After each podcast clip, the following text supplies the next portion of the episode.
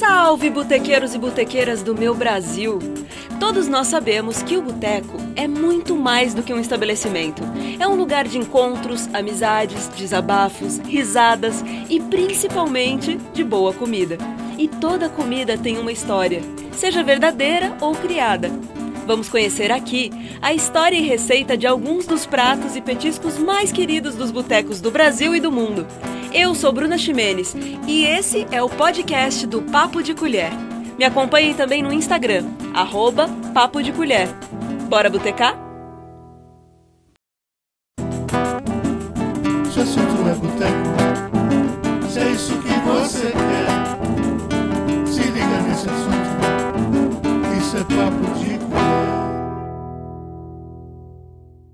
Na botecagem de hoje, torresmo, o tiragosto perfeito.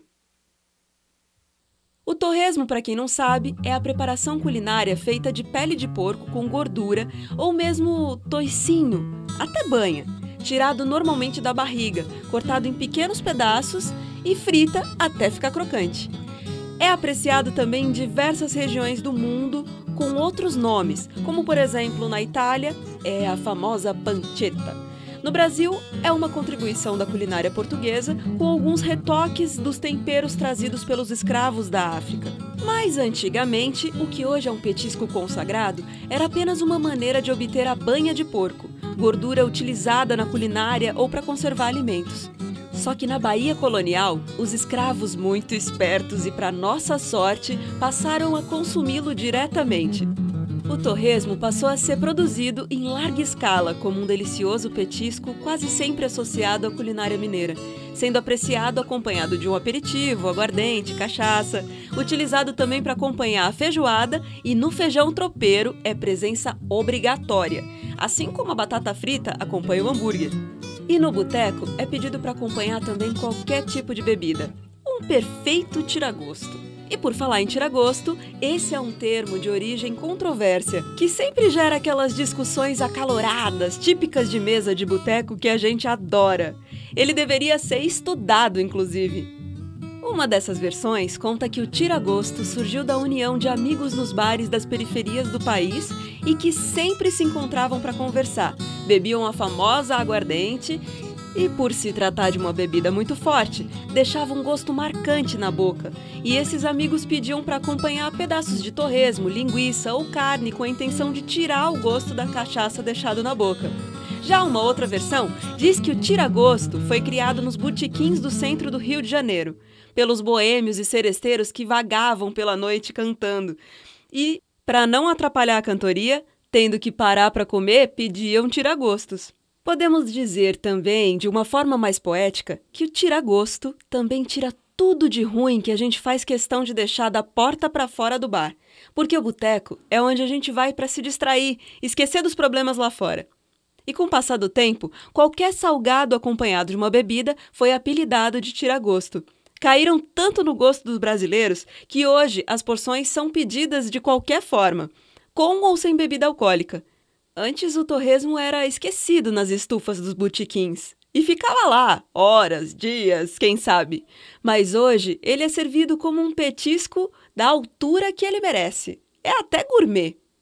E como alguns tabus em relação à gordura e à carne de porco em geral estão sendo contornados, o clássico torresmo, que é a cara de Minas Gerais interiorana, tem o seu leque de possibilidades estendido e começa a agradar um público mais amplo. Seja frito, assado, acompanhado de limão ou de geleia de abacaxi e pimenta, com tempero seco de especiarias ou feito na air fryer, o torresmo, senhoras e senhores, está vivendo seu momento de glória. E eu vou falar para vocês os melhores torresmos por aí afora. E BH, é claro que não poderia ficar de fora. E vem com um grande destaque que é o Rei do Torresmo, que fica no Mercado Central, na capital mineira onde agrega vários outros restaurantes com muito petisco delicioso. O Boteco Zé do Brejo, em São Caetano, estourou com seu torresmo de rolo extremamente crocante e cortado na frente do cliente. Ele viralizou com um vídeo feito pelo WhatsApp, que é pura ostentação e água na boca garantida. Antes ele vendia entre 40 e 60 quilos de torresmo por semana. Agora estão saindo 300 quilos por dia. Pasmem! E teve que tirar outros pratos do cardápio para conseguir atender a demanda do petisco, que custa 60 reais o quilo. O próprio Sr. Walter Baldo, dono do bar, vai todas as noites ao frigorífico para escolher as peças e afirma que congelado perde a qualidade. Ele diz também que a carne tem que ser frita na banha, porque o óleo tira o gosto do torresmo. E para mim, um dos melhores exemplares de São Paulo é o Bar do Jão, na Penha, Zona Leste. ZL, mano!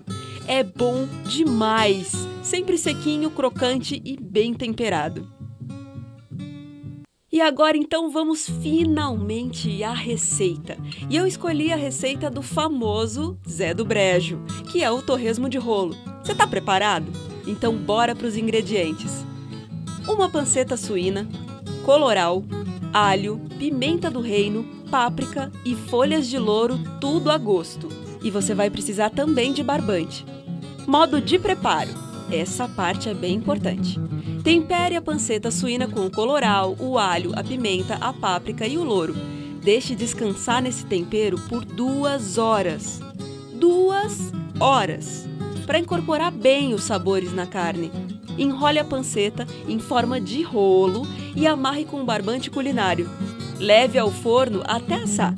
Transfira para uma panela funda e grande, de preferência de ferro batido, bem grossa, e frite bem retire o barbante, fatie e nessa hora é que a gente ouve o barulho do sucesso, a crocância que dá água na boca. E sirva na hora. Pensa num trem bom! Faz aí e depois você me conta o que achou desse torresmo. Gostou?